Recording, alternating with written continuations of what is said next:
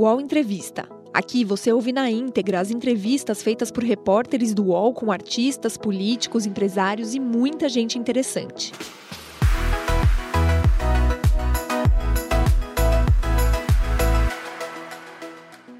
Olá, seja muito bem-vindo, muito bem-vinda a mais uma edição do UOL Entrevista. O assunto do programa de hoje é a biografia do ex-presidente Luiz Inácio Lula da Silva, que está sendo lançada pela editora Companhia das Letras. Para falar um pouco mais sobre esse livro, a gente recebe aqui no UOL o escritor e jornalista Fernando Moraes.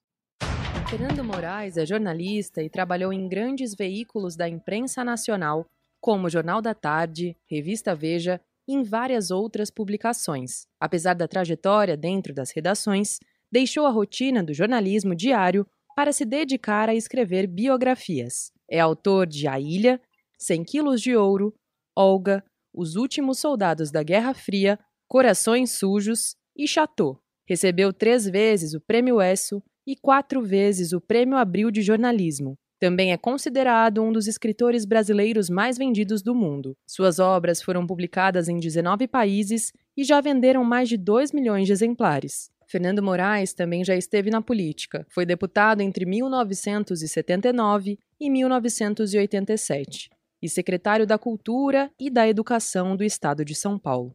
Agora, ele se prepara para lançar pela Companhia das Letras o primeiro volume da biografia do ex-presidente Lula. Muito bem, vamos saber mais então dessa história. Aqui comigo já aparecem os colunistas do UOL, Leonardo Sakamoto, Kennedy Alencar. Meu olá, sejam bem-vindos, colegas. E seja bem-vindo também, Moraes. É um prazer tê-lo conosco aqui no UOL Entrevista. Bom, a, a, reportagem trouxe que não é a tua primeira biografia, é claro, quem conhece a sua história sabe, mas eu quero te fazer a primeira pergunta sobre essa em específico, né? Qual foi a diferença de produzir esse livro, que aliás não cabe só num, né? vai ser lançado em dois volumes. Seja bem-vindo aqui ao UOL.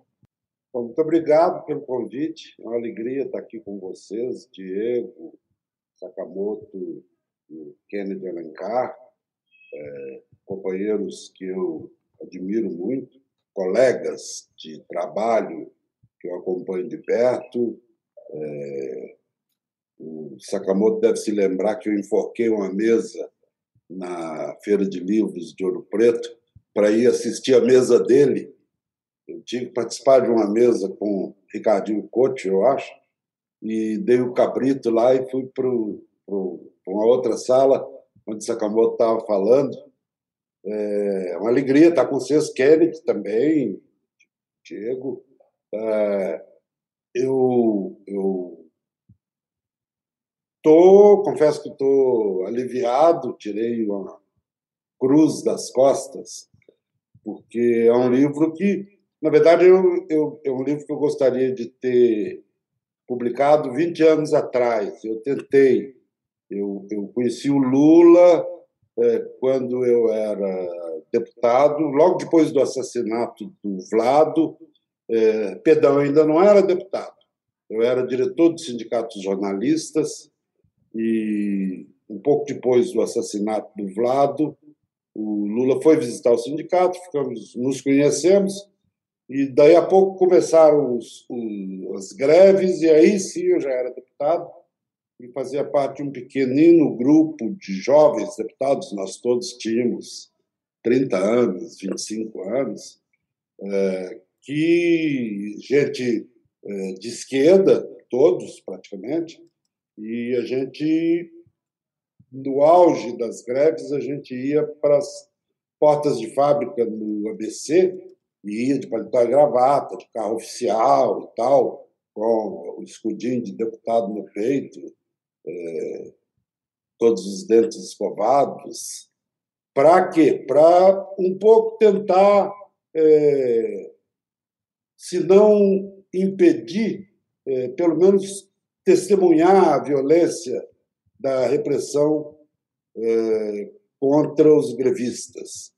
E, e isso acabou se repetindo durante três ou quatro anos. Todo ano tinha greve, a partir de 76, 77. É, todo ano que tinha é, reajuste salarial tinha greve, passou a ser uma coisa previsível É, e nesse, nesse período eu acabei me aproximando muito do Lula. É, eu, eu, estava é, no sindicato com ele quando o, a polícia invade e intervém, o governo federal intervém no sindicato, nomeia o interventor, uma madrugada, e estava lá quando ele foi preso. Não estava no momento em que ele foi preso. É, tinha sempre um deputado, a gente fazia um rodízio, tinha sempre um deputado dormindo na casa dele, dormindo no sofá, porque a casa era um ovo.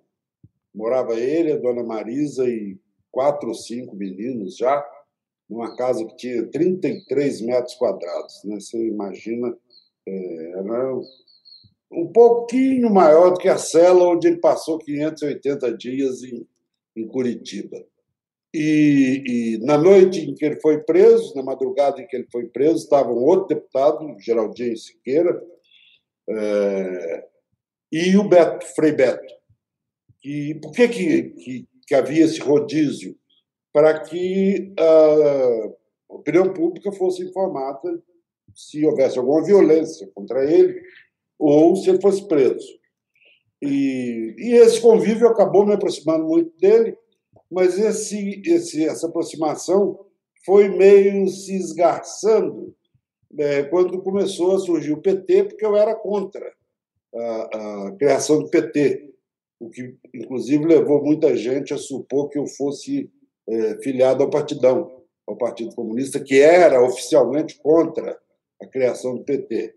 Eu não era, não tinha, eu tinha boas relações com, com, com o Partidão, tinha boas relações com o Goldman, particularmente, é, com o Roberto Freire. Eu quase fui vice do Roberto Freire quando ele disputou a presidência da República.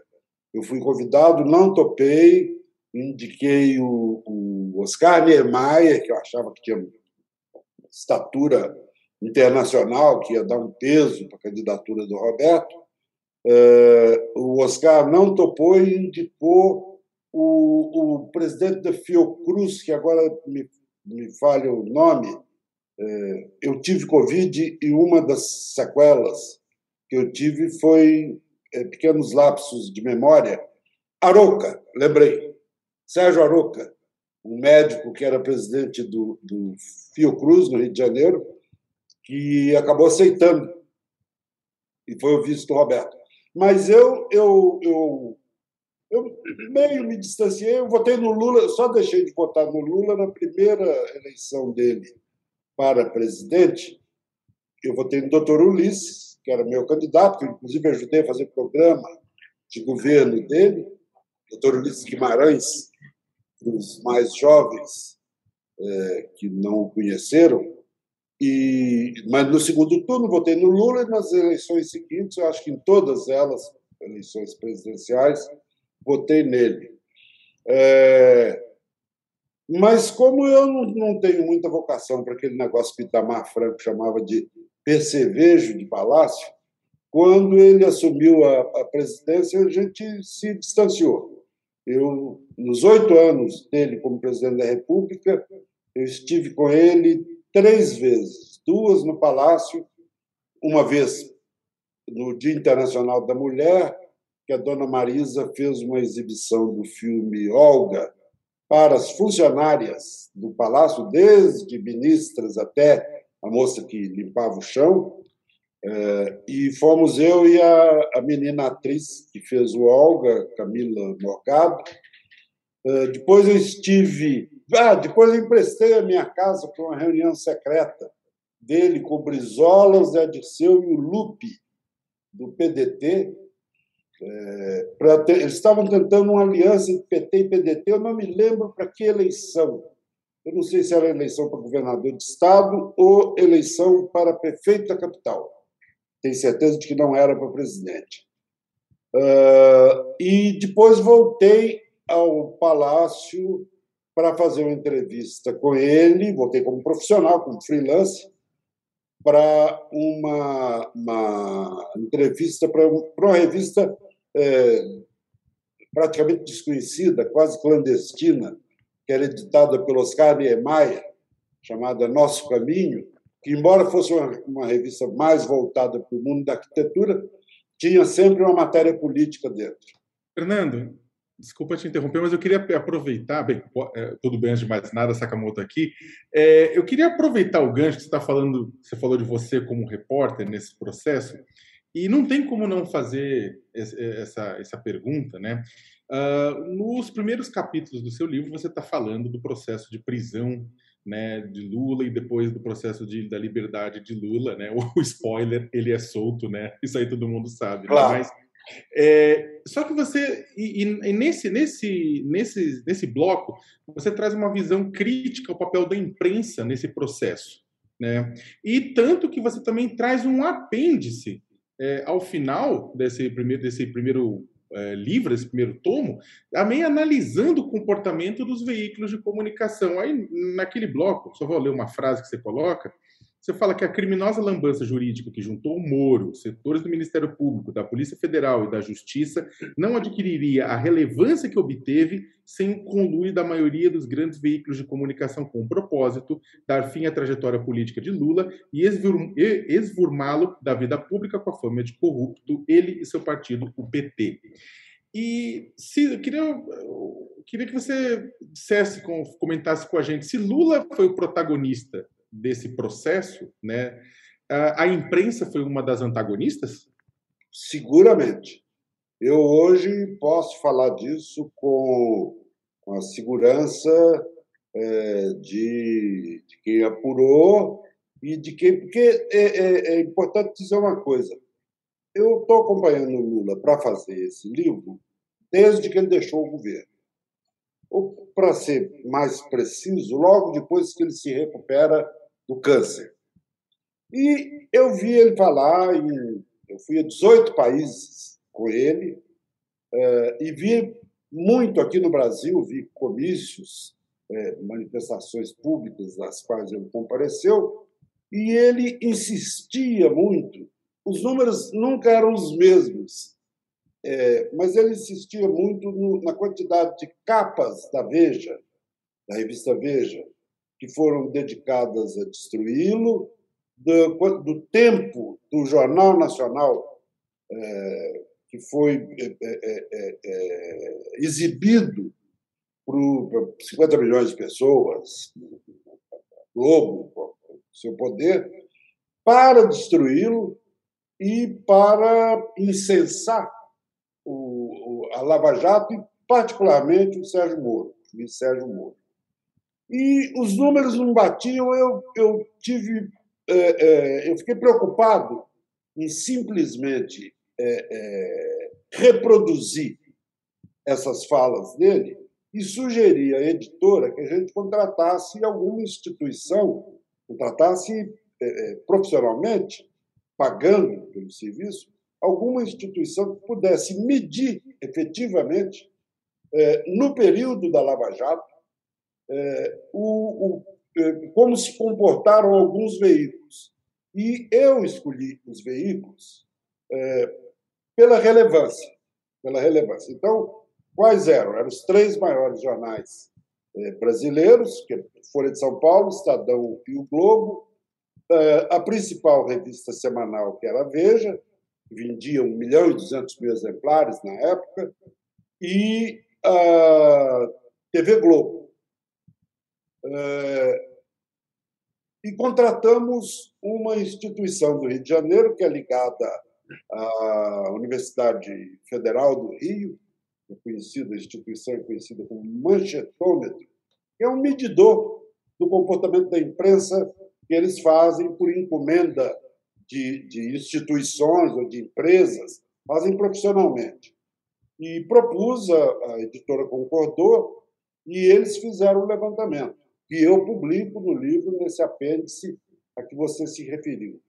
Olha, é inacreditável. É inacreditável. Se um estrangeiro lê aquilo, é, vai colocar em dúvida a minha credibilidade, a credibilidade do livro. Porque é escandaloso o que foi feito com Lula nesse, e a favor do Moro sempre, porque é, é, é parelho ali, uma coisa com a outra, é, nesse período. eu, eu, eu tenho uma, uma concepção, eu não sei nem se o, o Lula concorda com ela, com relação ao comportamento da mídia, que é o seguinte: jornal e revista, é, veículo impresso, escreve o que lhe der na telha. O veículo está a serviço dos interesses da ideologia de quem paga as contas no final do mês.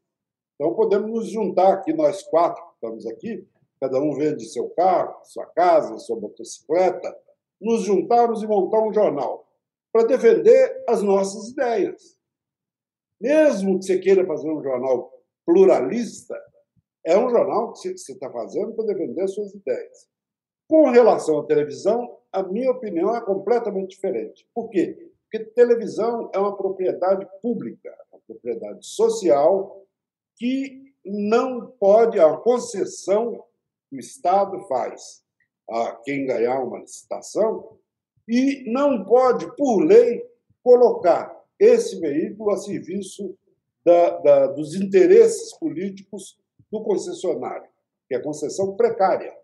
Pode, inclusive, não ser renovada. Bolsonaro está aí ameaçando os marinhos de, de cortar a, a, a concessão da TV Globo, o que é uma barbaridade, porque, na verdade, os motivos que o movem são diferentes dos motivos que me movem. Eu acho que a, a, a, a política, e acho que esse foi um erro do governo, dos governos Lula, é, não regular, que é diferente de regulamentar, não regular a relação do Estado com a mídia. A mídia é, impressa, ela tem obrigações só com a ética. Você pode fazer um jornal de sangue e pode fazer um jornal é, é, é sério, informativo, para defender as suas ideias. Não teria sentido o doutor Julinho, ou Frias, ou Roberto Marinho me chamar para trabalhar no jornal deles para defender as minhas ideias e não as deles. Podem até me chamar eventualmente como colaborador, é, ainda que não concordem com o que eu diga, e é até simpático isso, porque passa para a opinião pública a impressão de que se trata de um jornal pluralista, e, olha, o jornal, apesar de ser capitalista, abre espaço para que comunistas venham aqui é, defender suas ideias. É, é, mas, ainda que não fizessem isso, ainda que não abrissem espaço para, pessoas que têm pensamento diferente, é, eu continuaria defendendo a liberdade dos, dos jornais numa sociedade é, é, capitalista é, é absolutamente legítimo que o jornal defenda os interesses do dono. É legítimo. E, aliás, eu, eu, eu tenho uma convicção que é um pouco mais extensa. Eu acho que não é só nos regimes capitalistas. Eu acho que em qualquer lugar do planeta, na Coreia do Norte, do Kim Jong-il, a, a, a Havana, na Venezuela, na China, onde quer que seja, a imprensa está a serviço dos interesses e da ideologia de quem paga as contas no final do mês.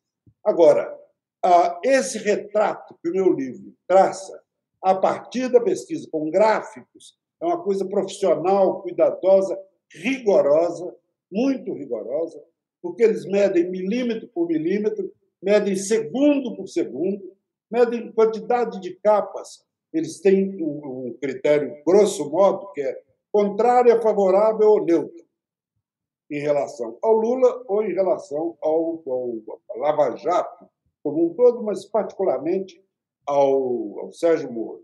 É, é, isso, na verdade, esse estudo, na verdade, é, serviu para confirmar uma suspeita que eu já tinha na condição de cidadão, de espectador, de leitor, de assinante e não só isso, de funcionário. Eu trabalhei em todos esses veículos a que eu me referi, no Estadão, eu fui pop desk da Folha e já fiz trabalho para a TV Globo. Fiz roteiro. Fernando. Ô, Fernando, olá, é o Kennedy aqui, olá, Sakamoto, Diego.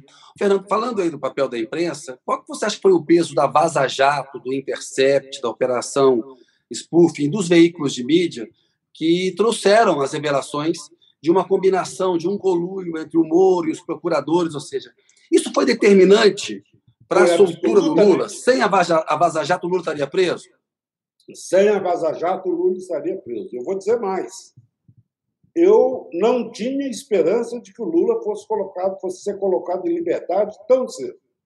Eu temia que. É, porque não, não, não, não, não cabe na cabeça de uma pessoa que pense é, é minimamente, de forma minimamente coerente, não faz sentido que tenham feito todo esse processo de conspiração no Brasil, o golpe de Estado contra Dilma, que começa lá, para depois soltar o Lula e, e, e deixá-lo ir para a rua disputar a presidência da República. Então, eu temia, eu nunca disse isso para ele, nas vezes que fui visitá-lo na prisão, não estava aí para jogar vinagre na cicatriz, na ferida de ninguém.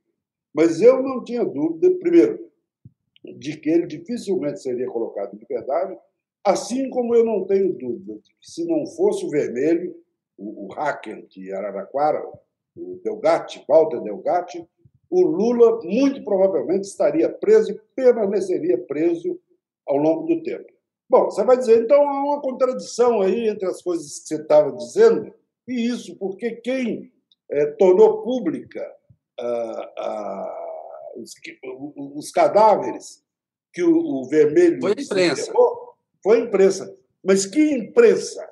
Que imprensa? A imprensa, porque na verdade quem recebeu isso foi o Intercept, que compartilhou, eu acho que por, por numa decisão é, estratégica é, muito inteligente, compartilhou cada pacote de informações com um grande veículo. Um grande veículo. Fez com praticamente todos. Eu acho que só não fez com o, os veículos da, da Globo.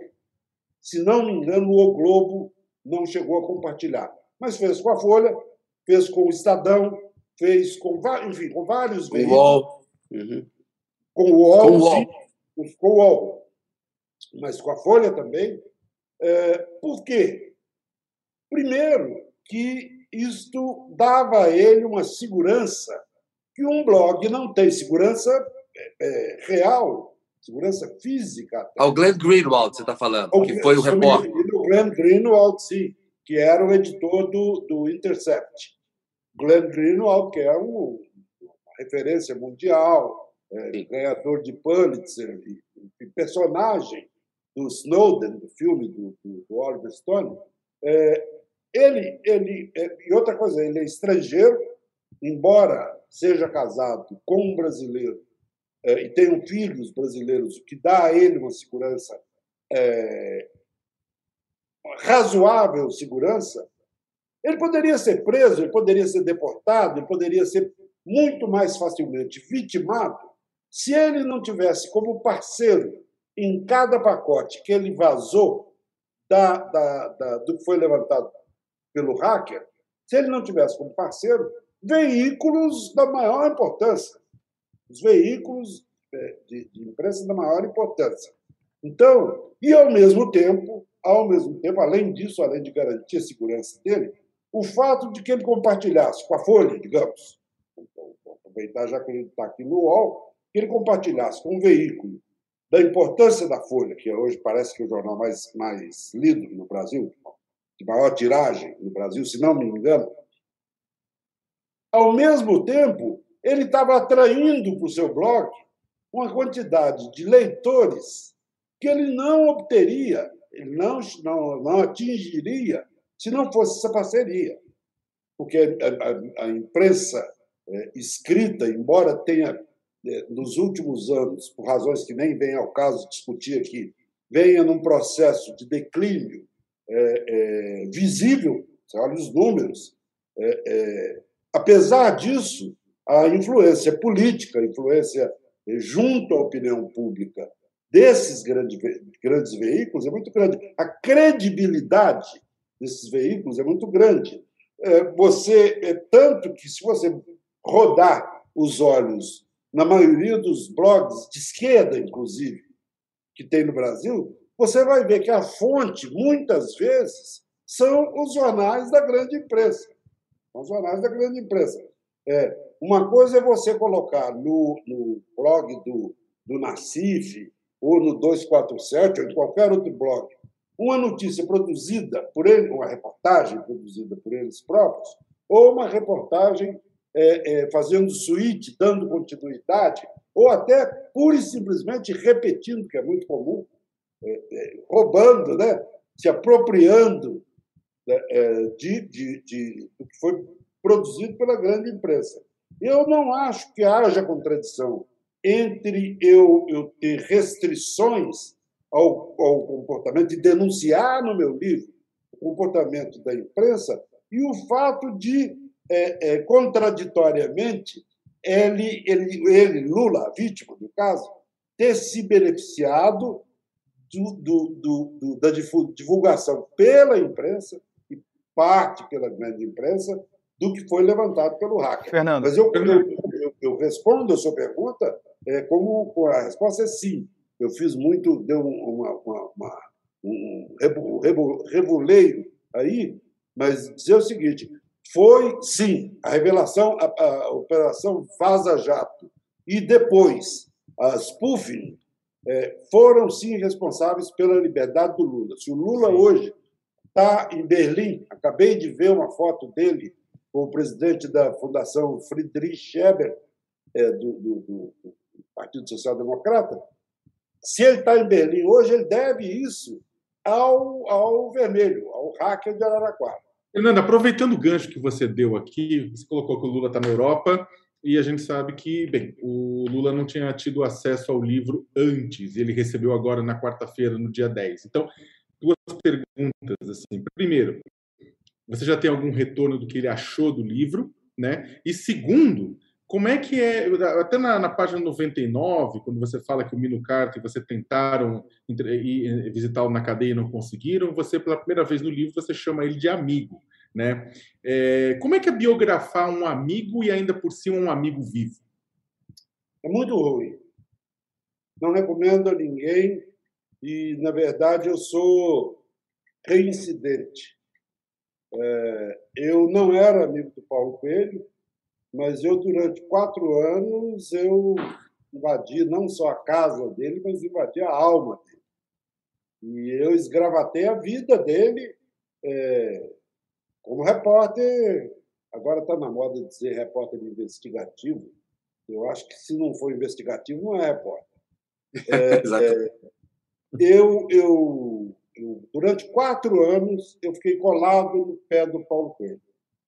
E o trato que eu fiz com ele é o trato que eu faço com todo mundo e que fiz com Lula, que é o seguinte: o senhor não vai ler os originais, ou o senhor vai ler o livro junto, espero eu, com centenas de milhares de leitores. No caso do Paulo, foi muito ruim, porque é inevitável que, durante quatro anos de convívio tão próximo, que acabem se criando laços de fraternidade, pelo menos, de, eu não diria de amizade é, cimentada, mas nós viramos amigos, viramos amigos, sabe? Às vezes eu ia passar meses na Europa grudado nele, e a minha mulher, para a gente não ficar sozinho, para não ficar sozinho tanto tempo, a minha mulher ia para lá, a gente saía para jantar com o Paulo Coelho, com a mulher dele. E a hora que o livro ficou pronto, o Paulo não gostou não gostou e parou de falar comigo. Parou de atender meus telefonemas, parou de responder os meus e-mails, e a gente costumava se falar cinco, seis vezes por dia. Agora que você não paga mais, que a internet permite que você fale com a China é, sem gastar um centavo. E de uma hora para outra ele não me atende mais, não me atende e eu não sabia por quê. Eu sabia que era por causa do livro, mas não sabia o que do livro que tinha provocado essa reação. E, por uma casualidade, meses depois de lançar, de lançar o livro, eu fui a Trípoli, na Líbia, para conhecer o Gaddafi, eh, de quem eu pretendia fazer uma biografia, escrever a história. E, como não tinha é, voo direto do Brasil para a Líbia, eu tinha que fazer uma escala na Europa. E escolhi Paris e para bater na porta da casa do Paulo e perguntar para ele: porra, meu, o que, que é isso? O que, que houve? De uma hora para outra você virou meu inimigo, não fala mais comigo? Não, não, entra e tal. E me explicou que ele disse: ah, eu, eu perguntei para ele: tem alguma fraude no que eu falo de você? Tem alguma mentira, algum exagero? Ele disse: não, não é nada disso. Eu vou te confessar que eu fiquei estarrecido em me ver no seu livro.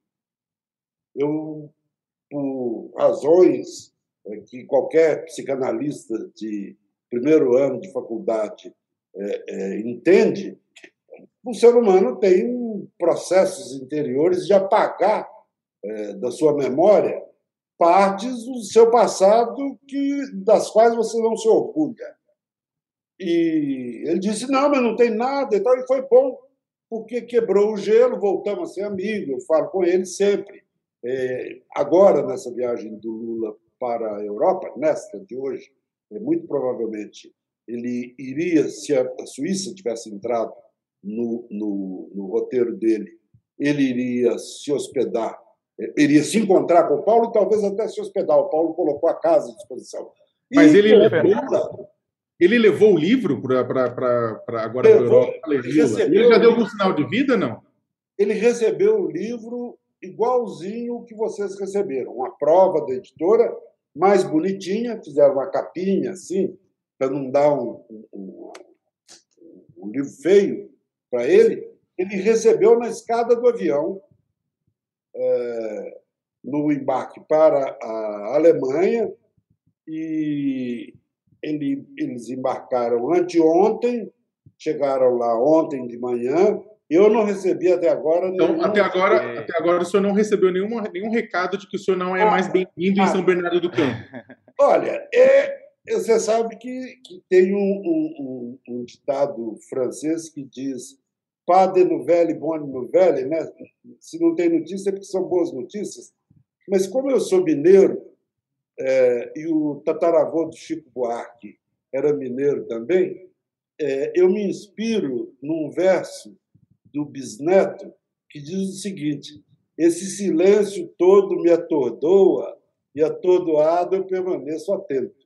É, ao mesmo tempo que o fato dele não ter se manifestado pode significar que ele detestou o livro, como pode dizer, olha, eu gostei, não preciso ligar para o Fernando para dizer, olha, gostei do seu livro. Mas a verdade é que, até agora, no momento em que a gente está fazendo essa entrevista, eu não sei é, o que ele achou do livro. Fernando. Tempo Fernando. para teve, porque o voo é de 12 horas daqui até Berlim, mais 14 horas, São Paulo até Berlim, e, e ele não é muito de dormir em avião, eu viajei muito com ele, então tempo para ler ele teve mas ainda não se manifestou, não. Confesso que eu estou é, preocupado com o silêncio, como diria o verso lá do Chico Buarque. Mas é. ele, mas é o, é o preço, é o preço. Eu, eu é, ainda que eu fosse é, é, amigo íntimo dele, ainda que eu fosse amigo íntimo, não sou amigo íntimo. Eu me aproximei dele ao longo desses 50 anos de relação, gosto dele, ele sabe disso, nem sempre concordo com ele, tenho divergências com aqui e ali, com coisas do governo dele, com passagens ou iniciativas dos governos dele, mas nada que, que tenha ameaçado a minha admiração por ele. Fernando. Eu acho que, eu acho que é um privilégio, eu acho que é um privilégio é, você, para gente como nós, como jornalista, é, você ter a oportunidade de acompanhar é, tão de perto e durante tanto tempo é, aquele que a história, disso eu não tenho dúvida, a história verá é, como o maior político brasileiro até hoje. O, hoje eu me converso, eu sou getulista, é, com restrições, eu sou autor de Olga, né? É, mas sou um defensor da, da da memória do presidente Getúlio Vargas, da obra do presidente Getúlio Vargas, e acho que o Lula vai estar na história um degrau acima do que foi Getúlio. O UOL Entrevista volta já.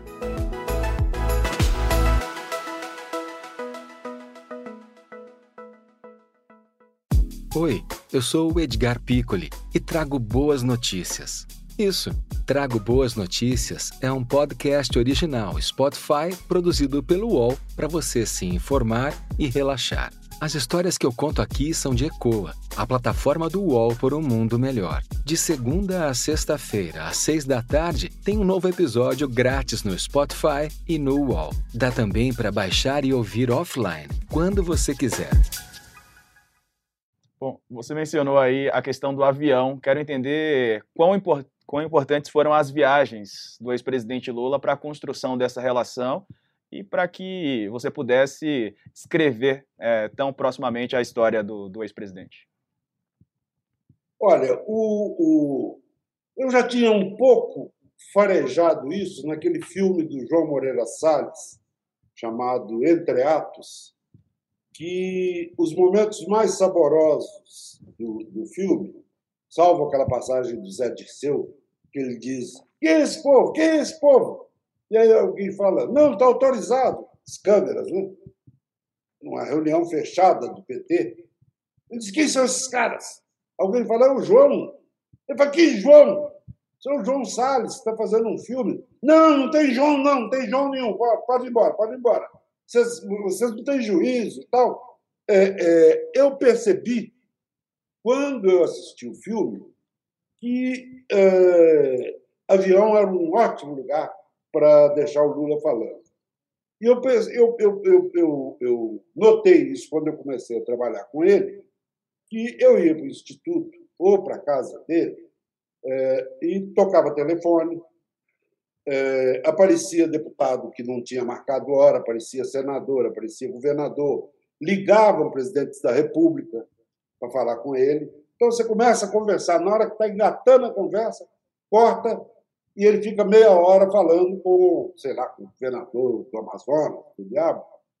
E aquilo era é, é um pouco estressante. Nesse período, ele começa a fazer as viagens para o exterior viagens que o Moro é, é, acusou de serem fachada para ele, ele receber propina de grandes empresas. Ele não fazia palestra nenhuma e tal, tanto que eu fui enrolado, cheguei a ter um, chegou a ser um bate-boca, mas um, um desaguisado com o juiz Moro no dia que ele me interrogou, é, porque eu fui a 18 países com ele. Dentro de avião, não tem telefone, Alguns aviões até tinham, mas não, não é a mesma coisa. Alguns aviões permitiam que você utilizasse celular. É, não tem secretária, não tem deputado, não tem senador, não tem governador, e o Lula dorme muito pouco em voo. Então, eu, eu, eu, eu, eu até cito, de passagem, na, no textinho final do livro, é, um caso, que foi uma viagem que nós fizemos à Índia, uh, o, o, uma viagem que era uh, primeiro África do Sul, depois Angola, depois Moçambique, depois Etiópia, uh, Addis Abeba e depois Nova Delhi. Foram 23 horas para ir e 23 horas para voltar. Só aí são 46 horas, quase, que ele às vezes dava cochilada, uma hora, duas horas depois já estava aceso, ia lá, passava água no rosto e começavam a falar de novo. Eu ou gravava, ou quando havia risco de interferência do, do barulho do avião na gravação, eu ia enchendo moleskines, cadernetinhas de anotações, e isso é que acabou me levando a fazer não sei quantas dezenas de horas de voo com ele. Como é que a gente fazia? Quando havia lugar nos aviões, porque ele começou a fazer as palestras e, antes de estabelecer é, a materialidade da, das palestras, ele procurou saber quanto é que Fernando Henrique cobrava, quanto é que Bill Clinton cobrava, quanto é que fulano de tal cobrava. E ali na média entre um e outro, ele estabeleceu 200 mil dólares por palestra, mais transporte e hospedagem para ele e para a equipe dele, que não é uma equipe gigantesca, são seguranças a que ele tem direito é, é, é legalmente por ser ex-presidente, tanto ele com Fernando Henrique, com Sarney, Collor, todos. E hospedagem. Quando havia lugar no avião, eu embarcava no avião dele. Quando não havia, eu ia em avião de carreira e a Companhia das Letras pagava. Então, essa viagem, por exemplo, que eu citei, é, é, não esta aí, mas eu já tinha, isso já tinha acontecido numa viagem dele para a África, que o avião era muito pequeno. Então, eu falava para a Companhia das Letras: olha, vocês vão precisar comprar uma passagem para tal lugar. Tinha uma, uma verba é, é, estabelecida pela, pela editora para custos paralelos do meu trabalho. É, outra vez que eu me lembro, eu fui no avião com ele até Cuba, é, que ele ia fazer uma visita, aliás, foi a última visita dele ao Fidel, e fazer uma palestra numa, numa uh, conferência internacional sobre ambiente, sobre meio ambiente, preservação da natureza e tal. E, e eu fui com ele. No, no voo, no avião que colocaram para ele prosseguir para os Estados Unidos, primeiro para a República Dominicana e depois para os Estados Unidos, não tinha lugar. A Companhia das Letras pagou a minha passagem. Então, isso aí, para voltar à pergunta do Diego, é, eu, eu, é, eu, eu, falei muito mais com ele, mas muito, muito, muito, muito, muito, muito mais dentro de avião do que em entrevistas formais. Agora, também é o seguinte, é, como eu grudei nele, grudei, grudei, eu, ia atrás dele onde ele fosse, é, tem muita coisa que não é entrevista. Ele está falando com alguém, eu estou ali do lado, estou ouvindo. Ele sabe que eu estou ali do lado. Uma vez eu cheguei a ter problemas é, é, é de consciência, eu diria, de, de, temor de conflito ético, porque ele começou a falar, eu do lado, começou a falar com alguém e, e falando sem absolutamente nenhuma censura. Eu me aproximei dele logo depois e falei, presidente, o senhor está falando com toda a liberdade na minha frente. Eu já tinha dito para ele: se precisar, pode dizer, Fernando, é, vai lá fora fumar um charuto, eu preciso ter uma conversa privada com o Kennedy, com qualquer outra pessoa. É, ele nunca fez isso. Ele nunca pediu para eu sair de uma sala e nunca disse: olha, não venha amanhã, é, porque eu vou receber fulano de tal. E num desses dias ele falou coisas é, não me lembro exatamente o que foi, mas eu disse, presidente, eu acho que o senhor está se esquecendo o que, que eu estou fazendo aqui, né? Estou escrevendo sobre o senhor.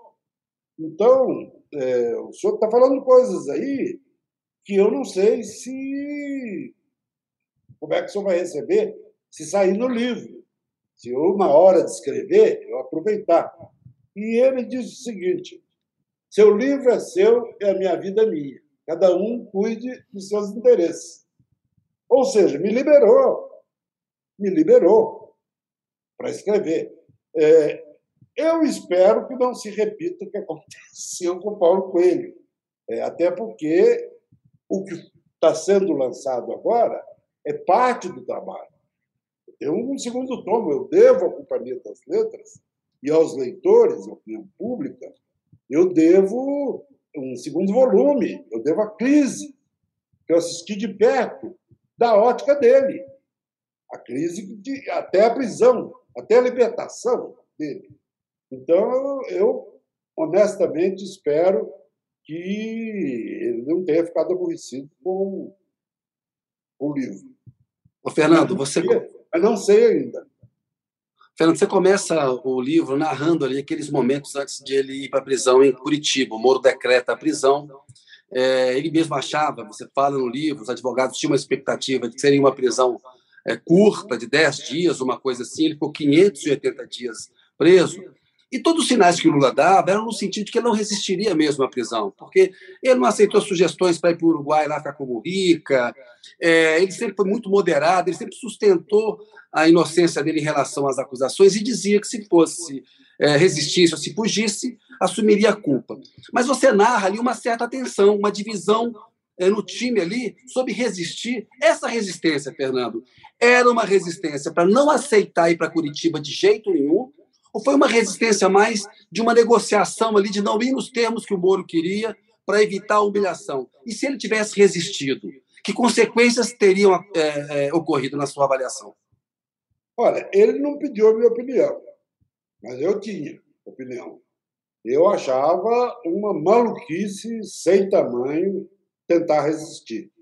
Porque, embora tivesse ali em torno do sindicato, é, sei lá, alguns milhares de pessoas, é, a tropa de choque estava a um quilômetro dali, escondida debaixo das árvores, na Via Anchieta.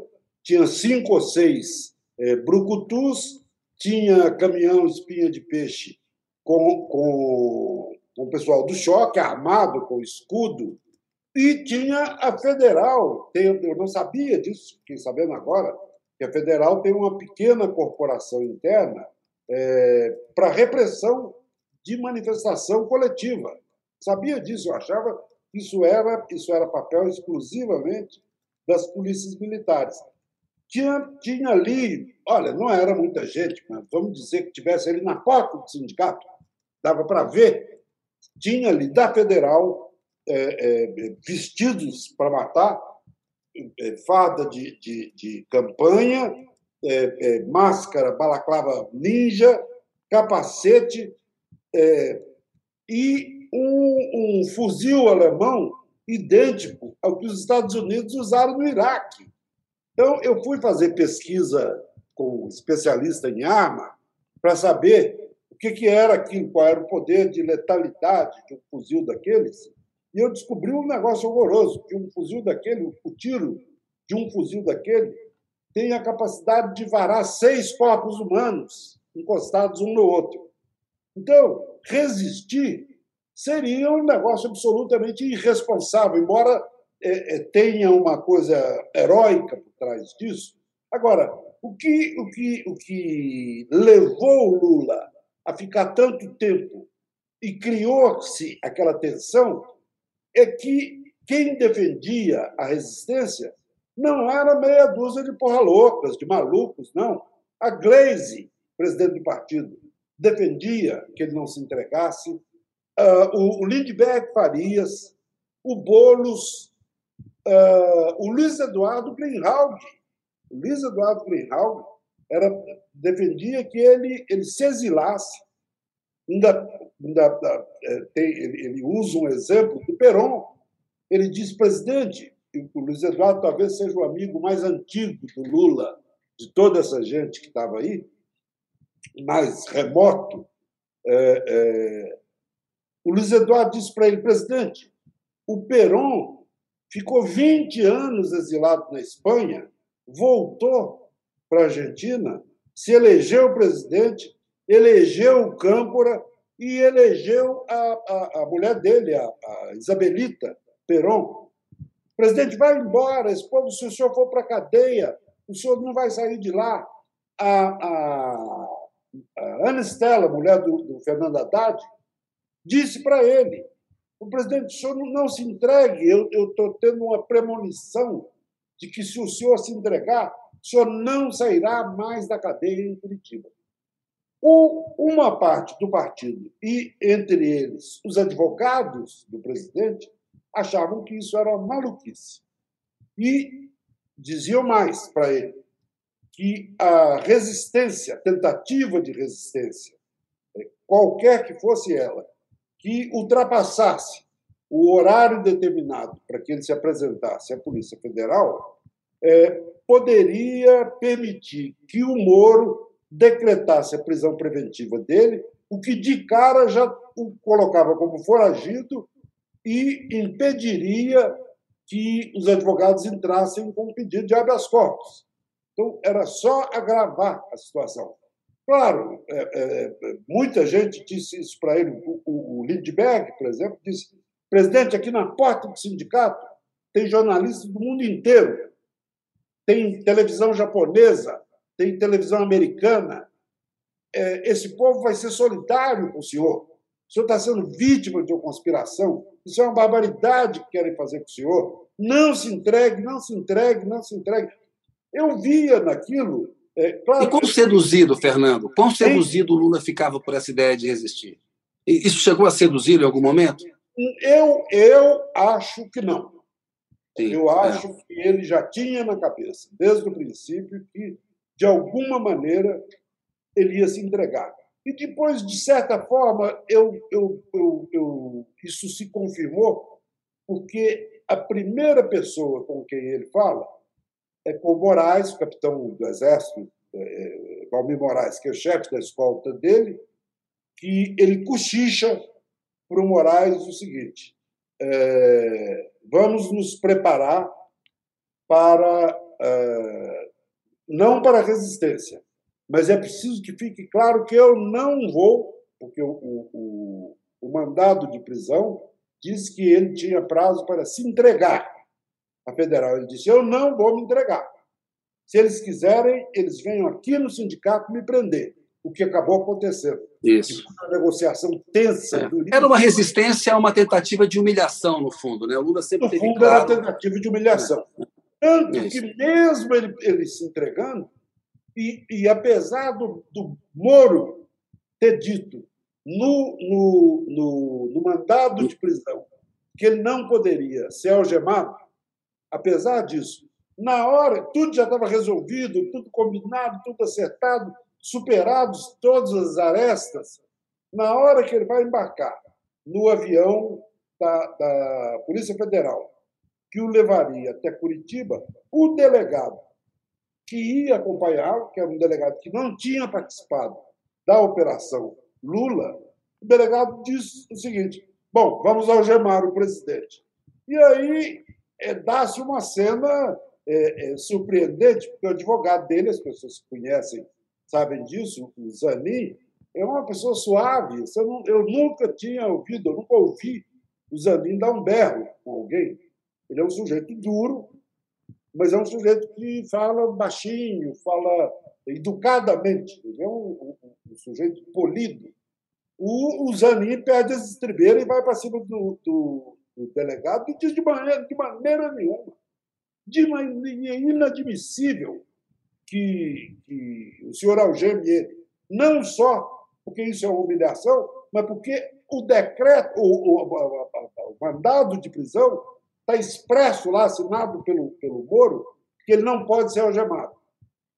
E o sujeito ainda assim faz uma, uma provocação, o delegado da Federal, um delegado que tem um nome estranho, não saberia reproduzir aqui, que é um nome, me parece que é um nome hispânico, peruano, talvez, meio indígena, é, que ele diz o seguinte: tudo bem, mas por via das dúvidas eu vou levar as algemas no bolso, se for preciso, ele será algemado o, Zanin falou, não será preciso. Então, havia, sim, uma, uma, uma tentativa de, de humilhá-lo publicamente. E o pessoal do PT foi de uma coragem surpreendente, porque eles foram até a Polícia Federal com um rol de exigências para que ele se entregasse. É uma, uma coisa que eu nunca tinha visto.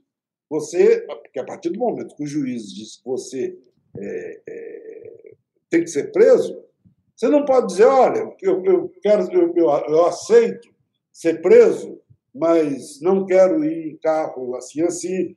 Tiveram que fechar o espaço aéreo de Congonhas e do aeroporto Afonso Pena, em Curitiba, fechar o espaço aéreo para helicópteros para evitar, primeiro, provocações, segundo, que a imprensa é, fizesse cenas humilhantes dele sendo preso. É, é, e a federal é, é, teve que aceitar, foi obrigada a aceitar, e sempre consultando o Moro. O delegado da, da federal aqui em São Paulo, é, Disney, Disney Rossetti, nome mais fácil de gravar, o então superintendente da federal em São Paulo, mudou depois com a chegada do Bolsonaro, mas o, o, o superintendente, cada passo da negociação, ele ligava para Curitiba para se comunicar com o Moro. Dizia: olha, tá. E chegou uma hora que o Moro informa que acabou a paciência. E, e o delegado comunica isso ao, ao Emílio, ao Sigmaringa e ao Batida Mus, e é, aparentemente o Zanin também, diz o seguinte: olha, vocês já estouraram todos os horários é, é, determinados pelo Moro. Se até às 5 horas o, o presidente Lula não se entregar, não, não, não aceitar ser preso, é, nós vamos dar ordem para a tropa de choque limpar a área para que a federal possa entrar e prendê-lo dentro do sindicato. E isso eh, compreenderá uma situação de profundo constrangimento, porque nessas é. circunstâncias é. ele sim teria que ser algemado. Então, é, é, isso é um negócio de uma tensão de, de, de sabe? Porque. É, é, e depois, a chegada em Curitiba, na hora que o, o helicóptero que deixa ele na prisão chega, o piloto faz um voo rasante, ele olha para baixo, está a polícia espancando os apoiadores dele, espancando para valer. Vi imagens, não estava lá, mas eu vi imagens que foram gravadas por estações de televisão de gente com sangue pelo corpo. É, é. Então, foi, aquilo ali é um filme, aquilo é um thriller é, de, de cinema.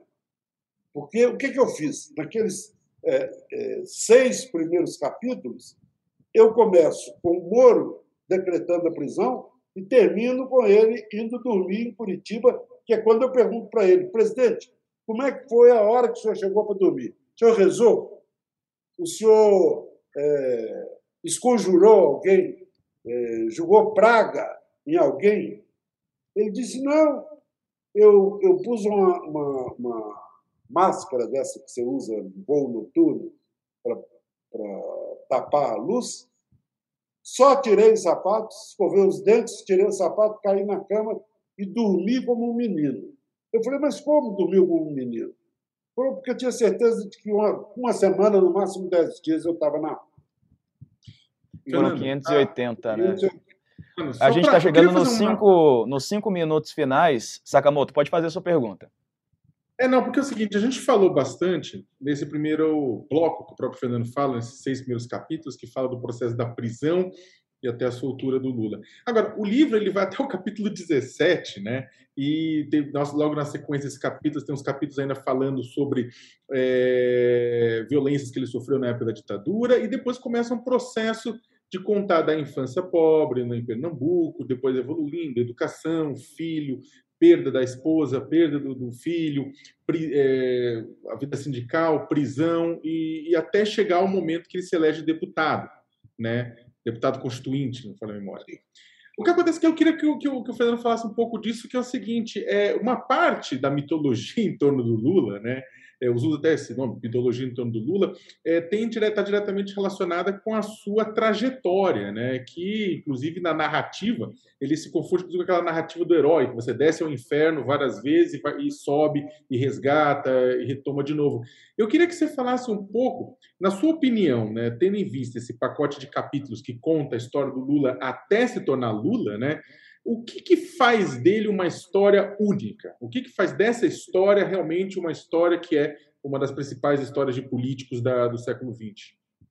Olha, eu acho que é a, a metamorfose, a conversão dele de um operário de base, operário, operário, tanto que ele não tem um dedo perdido num, num touro, na prensa de um touro, é, despolitizado, alienado politicamente, tanto que quando ocorre o golpe militar de 64, ele tinha maior esperança nos milicos. Ele achava que, oh, finalmente, os militares vão acabar com a corrupção, vão pôr ordem no país e tal. E ele, aos poucos, vai sentindo na própria pele que não está acontecendo no país nada do que foi prometido pelos militares. E aí até uma certa contradição interessante no, no subsolo da cabeça dele, que é o seguinte: embora ele visse os militares com simpatia, ele tinha secretamente uma admiração muito grande por dois inimigos jurados da ditadura, que eram Leonel Brizola e Miguel Arraes. Ele, por alguma razão, o pouco que ele sabia do Brizola e do Arraes é, é, é, é levaram ele a ter uma, uma, uma admiração é, secreta que ele nunca revelou a ninguém. E aí há um outro componente também, que é o fato de que o irmão mais velho dele, José Ferreira da Silva, conhecido Frei Chico, que não é religioso, é, é, foi apelidado de Frei Chico, porque é careca é, em cima e tem um, um, um, fiapo de cabelo aqui que parece uma tossura de padre. O Frei Chico era, não era exatamente um grande dirigente, mas era um cara do Comitê Estadual do Partido Comunista Brasileiro. Tanto que ele é preso em 75, eu acho que isso aí, a tortura, as torturas a que o Frei Chico foi submetido no boicote em 75, depois do assassinato, durante o assassinato do Vlado, quando o Vlado é assassinado, o Vlado Vladimir Herzog é, é assassinado, o Frei Chico estava preso no boicote ainda não tinha sido transferido para o DOPS. O Lula estava em Tóquio, primeira vez que ele saía do Brasil. Ele estava em Tóquio participando de uma convenção de, de, de, de trabalhadores, que a Toyota juntou trabalhadores do mundo inteiro. Na hora que ele chega lá, ligam do Brasil dizendo: olha, o, o Frei Chico foi preso e está no doicode e, pelo que a gente soube, está sendo brutalmente torturado.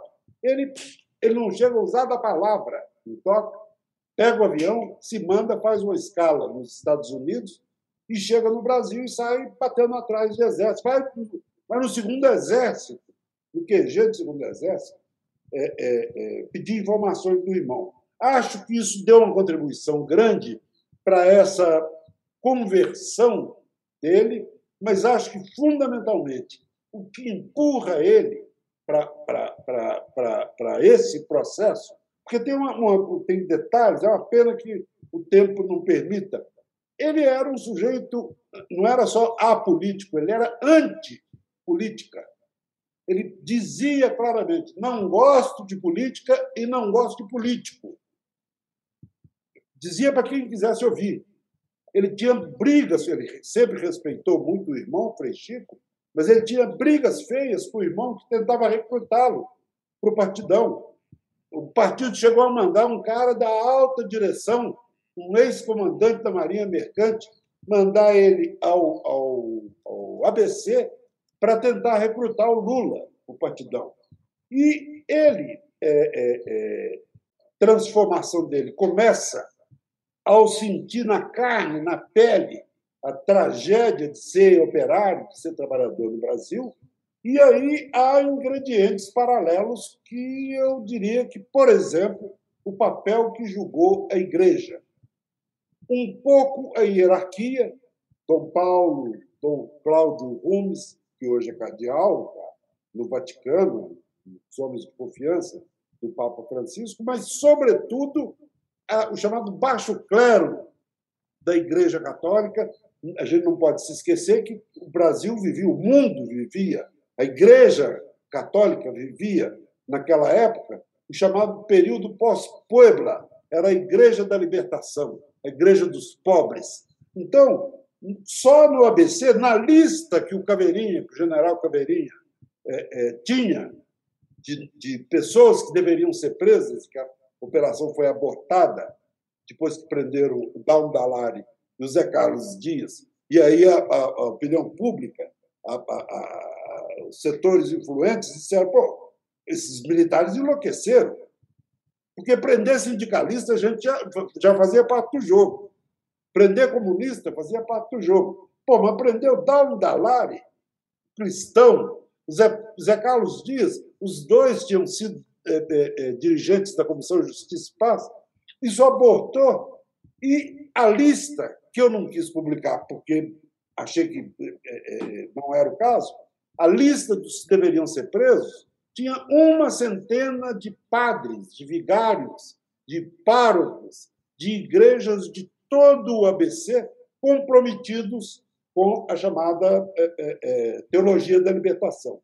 Então, acho que o papel da igreja na conversão do Lula foi muito importante, da igreja como um todo, particularmente de alguns religiosos, Dom, Dom Cláudio Rumes certamente, Dom Paulo Evaristo Arnes, certamente, Frei Beto, que era baixo clero, era um, um, um, que nem é padre, que é um, é um frade dominicano, um irmão é, é, dominicano, eu acho que contribuíram muito para essa conversão dele. Porque o mesmo Lula, que dizia que odiava político, odiava política e políticos, surpreende todo mundo quando aparece nas portas de fábrica do ABC distribuindo o jornalzinho do Fernando Henrique Cardoso, candidato a senador pelo MDB. Então, é uma história absolutamente sedutora, absolutamente sedutora, e eu repito aqui que é um privilégio, um presente para um jornalista, que somos todos, vivemos todos exclusivamente disso, né? de, de personagens e de episódios, é um presente para o autor. É, eu, se pudesse, faria não dois, mas dez volumes é, sobre a história do Lula. Fernando Henrique fez a, a história dele em 5 mil páginas, quatro volumes de 1.200 páginas cada um.